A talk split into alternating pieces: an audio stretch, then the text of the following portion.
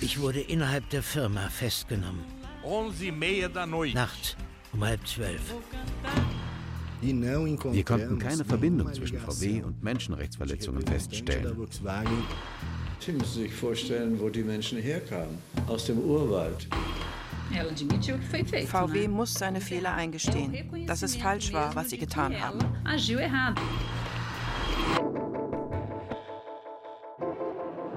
Komplizen? VW und die brasilianische Militärdiktatur. Eine Radio- und Podcast-Serie von Stefanie Dott und Thilo Guschas. Folge 4 Hilferuf und Vertuschung.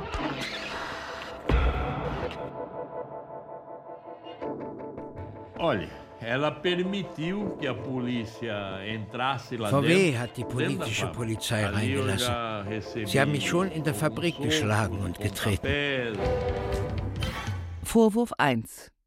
Der VW-Werkschutz habe die politische Polizei der Militärregierung bei Verhaftungen unterstützt. Die Leute vom Werkschutz sperrten mich in einen kleinen Kellerraum ein, damit ich den anderen nicht bei den Gewerkschaftsfragen helfen konnte. deles e a questão do sindicato, a relação que a gente tinha já com o sindicato enquanto militante naquela época. Vorwurf 2. Der Werkschutz habe die politische Polizei hereingelassen und deren Gewalt geduldet. Verhaftungen ermöglicht. Fui monitorado sim. Por quê? Porque antes de eu entrar na Volkswagen. Ich wurde überwacht. Warum? Weil ich bereits bevor ich zu VW kam, politisch aktiv gewesen war.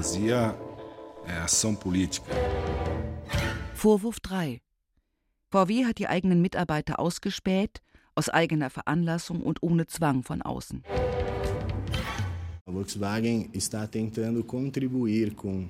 VW versucht, die Ermittlungen zu unterstützen.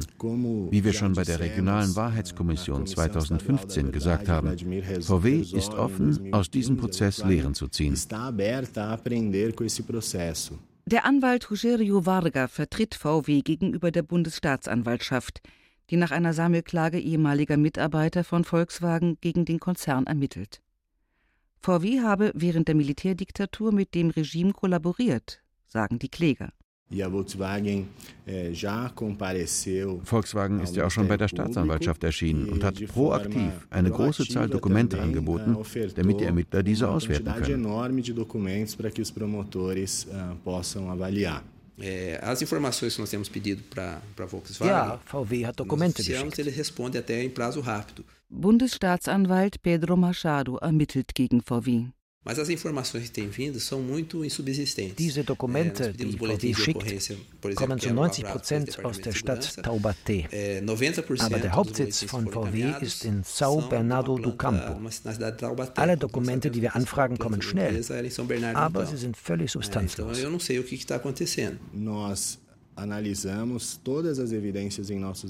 Wir haben unsere eigenen Archive bei VW und externe Archive geprüft. E Wenn Sie diese eu- Dokumente um schicken, kann ich nicht sagen, dass sie nicht kooperieren. Es wirft aber schon die Frage auf, ob sie die eigentlichen Dokumente nicht haben se oder nicht rausgeben wollen. E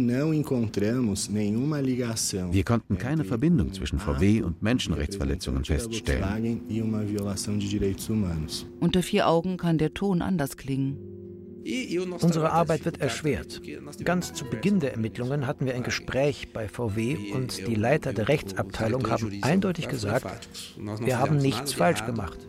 Wir wollen, dass das hier so schnell wie möglich aufhört. Ich habe gesagt, dann habe ich keine so gute Nachrichten, weil das nicht so schnell passieren wird, weil wir erst ermitteln müssen. Als einziges Werk hat VW nach den Streiks Arbeiter entlassen. Es sollen über 100 sein. 1979. Streik bei VW in São Bernardo do Campo. Offizielle Begründung mangelnde Arbeitsdisziplin. E. Damals hatten wir tausende Arbeiter zu viel. Das Unternehmen hatte sie aus sozialer Verantwortung behalten. Jesse Mendonça, seit 1969 bei VW. Erst Chef der juristischen Abteilung, später zusätzlich Personalchef. Als sie dann aber die Fabrik für fábrica durante 45 Tage 45 lahmlegten und dadurch riesige Einbußen verursachten, sagten wir uns, Wenn sie nicht arbeiten wollen, dann eben nicht. Dann sind wir ihnen gegenüber auch zu nichts verpflichtet. Ja, das ist passiert. Gewerkschafter behaupten, VW habe gegen die Arbeiter Soldaten gerufen. Und sie gehen noch weiter. Während der Militärdiktatur werden öffentlich Vorwürfe gegen VW erhoben. Der VW-Mitarbeiter Devanir Ribeiro sagt damals im deutschen Fernsehen: bei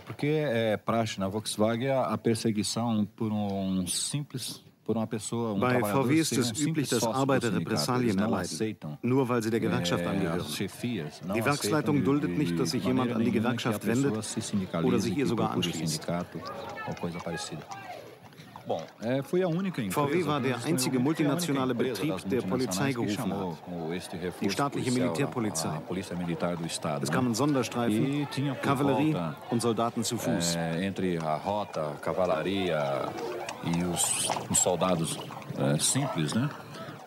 Nun, es gibt generell zu sagen dazu, dass bei einem Ereignis, wie wir es hier hatten, äh, zwangsläufig die Regierung und die Öffentlichkeit informiert sein will. Karl-Heinz Gerber, damals Direktor von VW do Brasil. Wie alle anderen Unternehmen, so haben auch wir die Regierung auf dem Laufenden gehalten. Wenn die Regierung auf dem Laufenden gehalten wurde, konnte es für die Betroffenen sehr ernst werden. Es war doch eigentlich die Pflicht der Regierung und der örtlichen Behörden, für Recht und Ordnung auf den Straßen, somit auch vor dem Werksgelände zu sorgen. Nichts weiter als das ist geschehen. Eindringliche Appelle, die Missstände bei VW abzustellen, dringen in Deutschland bis in die oberste Ebene. Luis Inácio Lula da Silva, der Gewerkschafter war, bevor er 2003 zum Präsidenten gewählt wurde, spricht 1979 bei Bundeskanzler Helmut Schmidt vor. Ich habe zum Beispiel erklärt, dass VW do Brasil das Unternehmen war, das die brasilianischen Arbeiter am stärksten unterdrückte, weil es innerhalb des Werkes Militärpolizei einquartiert hat.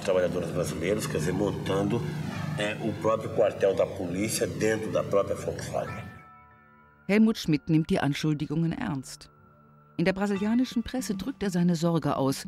VW in Brasilien könnte zu einem Negativsymbol für die dritte Welt werden. Und VW?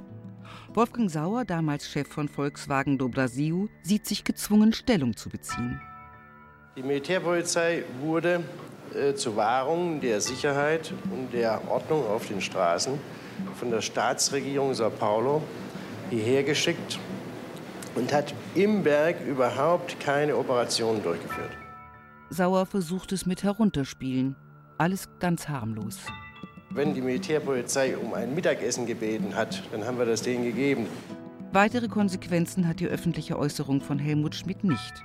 Die Praxis der Unterdrückung wird fortgesetzt. Das ist das Foto von dem Tag, an dem ich gefangen genommen wurde. Das wurde von der politischen Polizei Dobbs gemacht. Das war um halb zwei morgens. Lucio Bellentani, Kronzeuge gegen VW, deutet auf ein Foto. Ich trage hier meine VW-Arbeitskleidung, den Blaumann.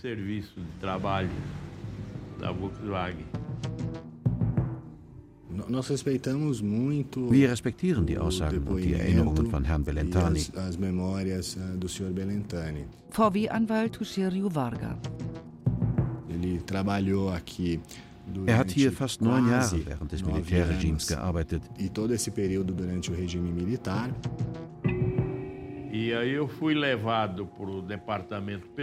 Dann wurde ich in die Personalabteilung gebracht. In der Personalabteilung fing die Gewalt der Polizisten gegen mich schon an.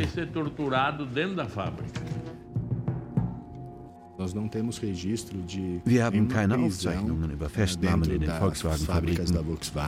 Aussage gegen Aussage. Wir kennen und respektieren die Aussagen, die gemacht worden sind. 11h30 da noite vieram os policiais do DOPS. Um halb zwölf nachts kamen die Polizisten der politischen Polizei mit Maschinenpistolen und zwei Leute vom VW-Werkschutz. An der Wand lehnte der Werkschutzleiter, ebenfalls bewaffnet. Nós tínhamos uma equipe de segurança, segurança desarmada. Wir hatten einen unbewaffneten Werkschutz. Segurança desarmada. Jason Mendonça, damals juristischer Direktor bei VW. Wir hatten gar keine Möglichkeit, Menschen gefangen zu nehmen. Weder innerhalb noch außerhalb der Firma. Sie haben angefangen, mich zu schlagen. Den Bauch, gegen den Kopf, etwa 40 Minuten. Der Einsatzwagen der politischen Polizei, das war ein blauer Geländewagen, der stand hier unten. Wir haben die Leute immer sehr liebevoll behandelt. Die Polizisten haben mich in der Fabrik geschlagen und dann zum Wagen gebracht. Von hier ging es direkt zum Folterzentrum. Niemals. Nie hat ein Militärangehöriger die Fabrik betreten. Nie. Und hat auch nie darum gebeten, dies zu tun. Nie. Wenn Ihnen das jemand erzählt hat, dann hat er gelogen. Oder etwas galanter ausgedrückt. Volkswagen hat keine Beweise für Festnahmen gefunden. E Wir haben auch Aussagen von anderen Zeugen gehört und niemand hat die Festnahmen bestätigt.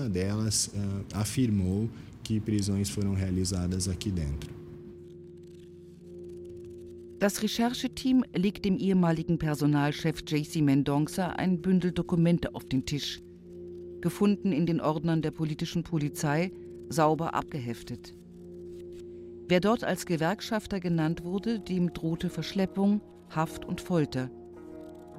Irritiert blättert Jay-Z Mendonça durch die Dokumente. Sein eigener Name taucht dort auf. Können Sie sich erklären, wie diese Papiere zur politischen Polizei gekommen sind? Woher soll ich das wissen? Ich finde das nur befremdlich, denn ich denke, niemand hatte das Recht, diese Unterlagen zu bekommen, weil es interne Unternehmensunterlagen sind. Schauen Sie doch auf der ersten Seite. Da steht, wo das Dokument gelandet ist. Para onde foi levado. Onde?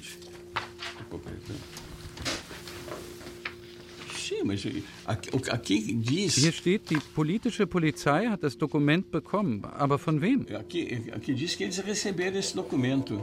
Mas receberam de quem? Essa é a minha pergunta. Das ist meine Frage. É a minha também. Meine auch. Eu não tinha que receber de ninguém. Ja, das hätte nie so weitergegeben werden dürfen. Die große Chance, die Zustände in Brasilien zu ändern, kommt im Jahr 1979. Da reist VW-Mitarbeiter und Gewerkschafter Divanir Ribeiro nach Wolfsburg. Ribeiro hat einen kühnen Plan. Ich wollte dem Vorstandsvorsitzenden von VW selbst sagen, welcher Repression und Verfolgung, welchen Problemen wir im VW-Werk ausgesetzt sind. In Wolfsburg steht Ribeiro dem VW-Vorstandsvorsitzenden Toni Schmücker persönlich gegenüber. Ribeiro fasst sich ein Herz. Jetzt oder nie. Ich habe zu ihm gesagt, warum lässt Volkswagen das Militär auf das Fabrikgelände? Sie leiten doch diese Firma. Warum nimmt man Arbeiter in der Firma fest? Was ist das Motiv, der Grund? Wer hat das genehmigt? Das ist doch Ihre Fabrik. Die Regierung kann doch nicht einfach so Zugang bekommen. Warum leiten ehemalige Generäle den Werkschutz bei VW? fragt Ribeiro den Lenker des Weltkonzerns. Warum werden Gewerkschafter entlassen und verhaftet? Warum hat VW als einziges ausländisches Unternehmen die politische Polizei ins Werk geholt und Arbeiter verhaften lassen? Wer hat das genehmigt?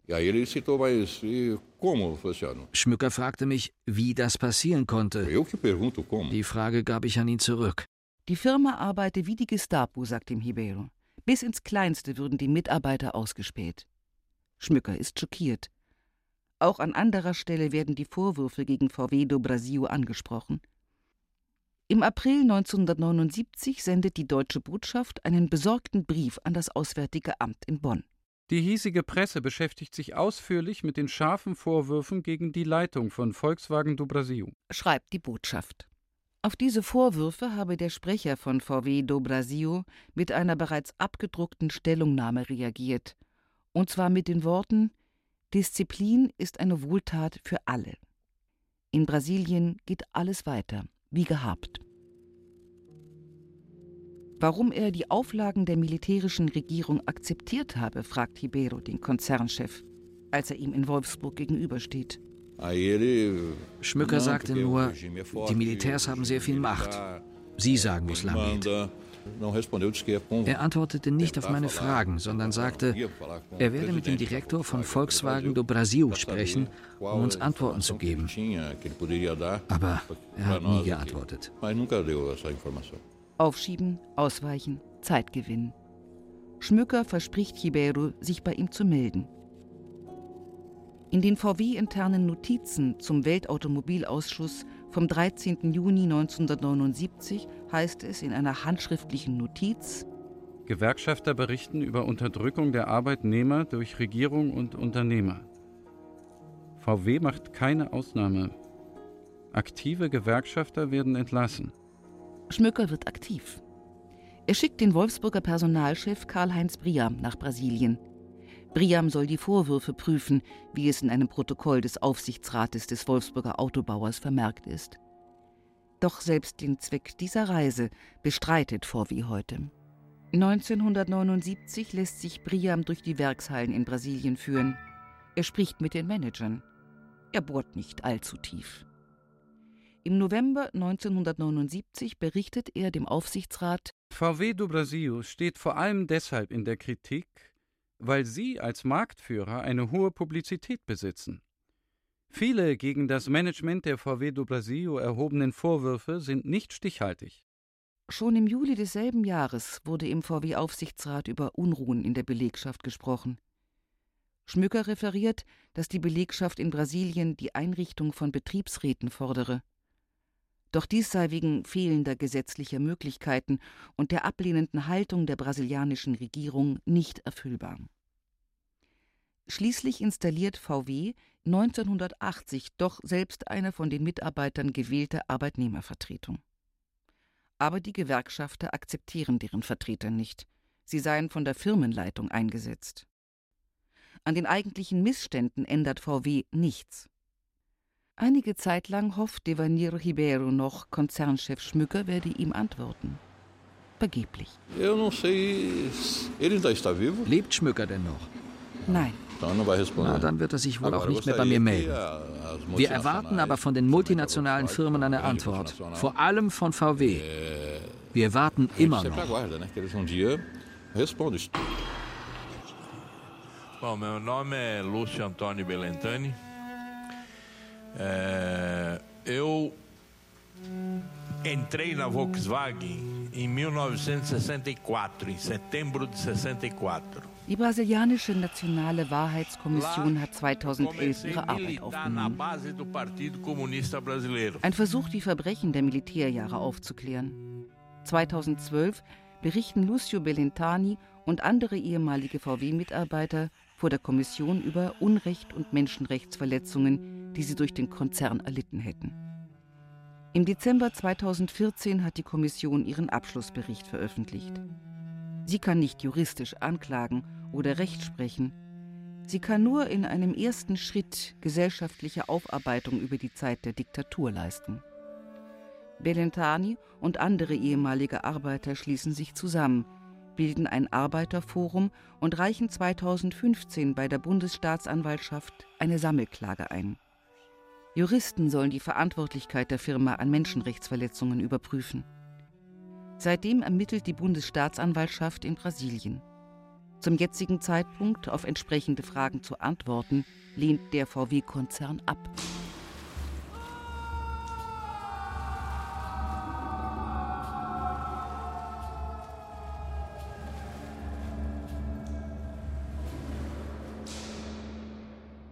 Da kann ich nur sagen. VW-Pressesprecher Hans-Gerd Bodem. Es wäre äh, sicherlich nicht zielführend, wenn wir da jetzt eine, eine Meinung zu äußern würden, sondern auch da gilt halt einfach, wir haben ja nicht umsonst einen unabhängigen Historiker beauftragt, das sorgfältigst aufzuarbeiten, um alle Facetten zu betrachten. Ähm, das kann ich Ihnen im Detail heute nicht erklären, weil dazu bin ich auch nicht der Der Fachexperte fürs Detail war bis 2016 Manfred Krieger. Vergangene Woche verließ VWs Chefhistoriker Manfred Grieger den Konzern, angeblich nach internem Streit. Ein Fernsehbericht des NDR vom November 2016. Er hatte dessen NS-Vergangenheit aufgearbeitet und die Geschichtsdarstellung der Konzerntochter Audi kritisiert. Verstrickungen mit NS-Eliten würden heruntergespielt. Neben der NS-Vergangenheit des Konzerns hat Manfred Grieger auch die Rolle von VW in der brasilianischen Diktatur untersucht. Nun stellen sich mehr als 75 internationale Wissenschaftler mit einem offenen Brief hinter Grieger, auch aus Göttingen. Dann äh, steht eine Sorge im Raum, dass es möglicherweise der Anfang ist von einem geschichtspolitischen Rollback Gut, ich kann mir ja nicht den Kopf darüber zerbrechen, wie sich vermeintlich kritische und unabhängige Wissenschaftler den Kopf zerbrechen, die nicht wissen, äh, wie es im Detail abgelaufen ist. Äh, wir haben mit Herrn Dr. Grieger, glaube ich, eine vernünftige, sinnvolle Vereinbarung getroffen. Wie gesagt, er ist auf eigenen Wunsch aus dem Unternehmen ausgeschieden. Wie das andere betrachten, das muss ich denen letztendlich überlassen. Grieger hatte 2005 seine Recherchen zum Thema Volkswagen do Brasil begonnen. 2014 noch vor der Sammelklage ehemaliger VW-Mitarbeiter hatte Grieger dem Konzern vorgeschlagen, unabhängig von der Rechtslage auf die Arbeiter zuzugehen und über die Mitwirkung an einer Gedenkstätte nachzudenken. Auch der Wolfsburger Betriebsrat unterstützte die Ideen. Doch dazu kommt es nicht mehr. Mit Brasilien hat, äh, sage ich mal, das Ausscheiden von Herrn Dr. Krieger jetzt überhaupt nichts zu tun, sondern ging es um andere äh, Themen. Äh, aber wie gesagt, ich denke, das sind keine Themen, die wir in der Öffentlichkeit weiter diskutieren müssen. Christopher Kopper wurde Griegers Nachfolger als Historiker. War er irritiert, dass jemand gehen musste, der genau diese Geschichte aufarbeiten sollte? Ja, dazu kann ich jetzt schlecht Stellung nehmen, weil ich die Prozesse bei VW selber nicht kenne oder nur aus zweiter Hand kenne. Jedenfalls, ich kann nur sagen, die Aufarbeitung geht weiter.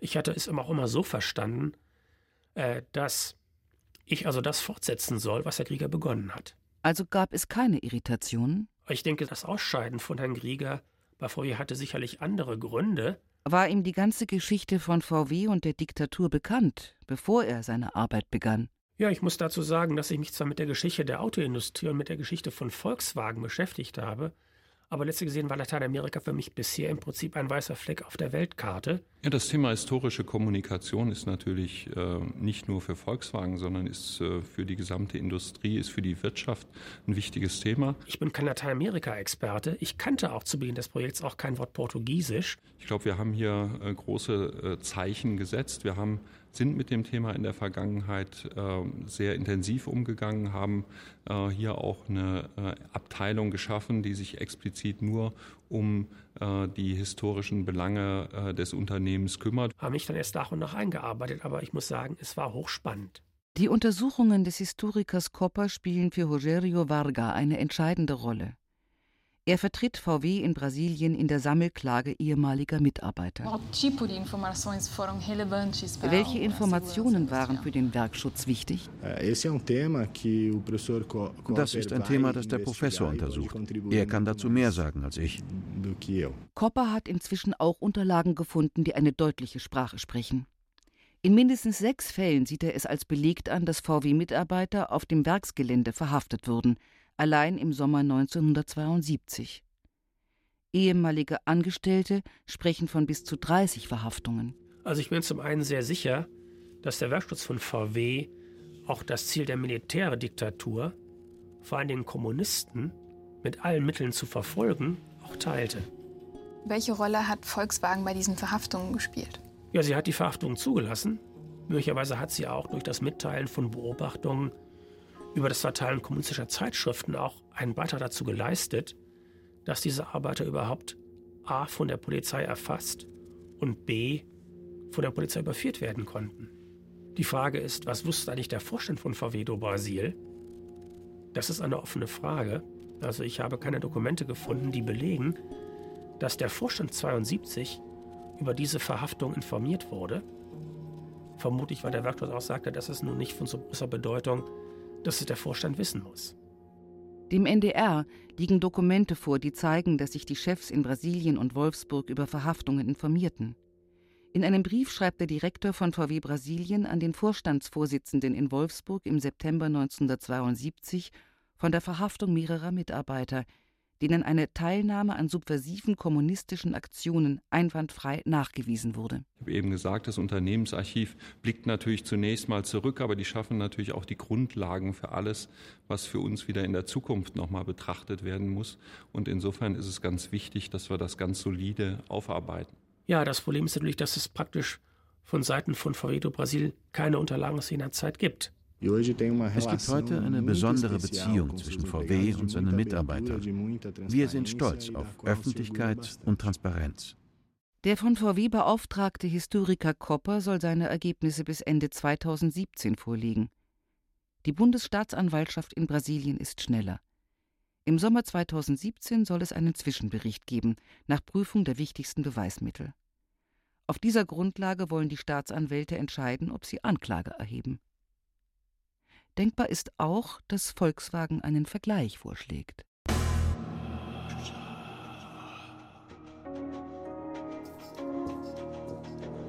Komplizen? VW und die brasilianische Militärdiktatur. Eine Radio- und Podcast-Serie von Stefanie Dott und Thilo Guschas. Folge 4: Hilferuf und Vertuschung. Es sprachen Lena Stolze, Wolf-Dietrich Sprenger, Thilo Werner, Katja Danowski, Achim Buch, Samuel Weiß und Sebastian Rudolph. Technische Realisation Tobias Falke und Sabine Kaufmann. Regie Alexander Schumacher. Redaktion Christiane Glas.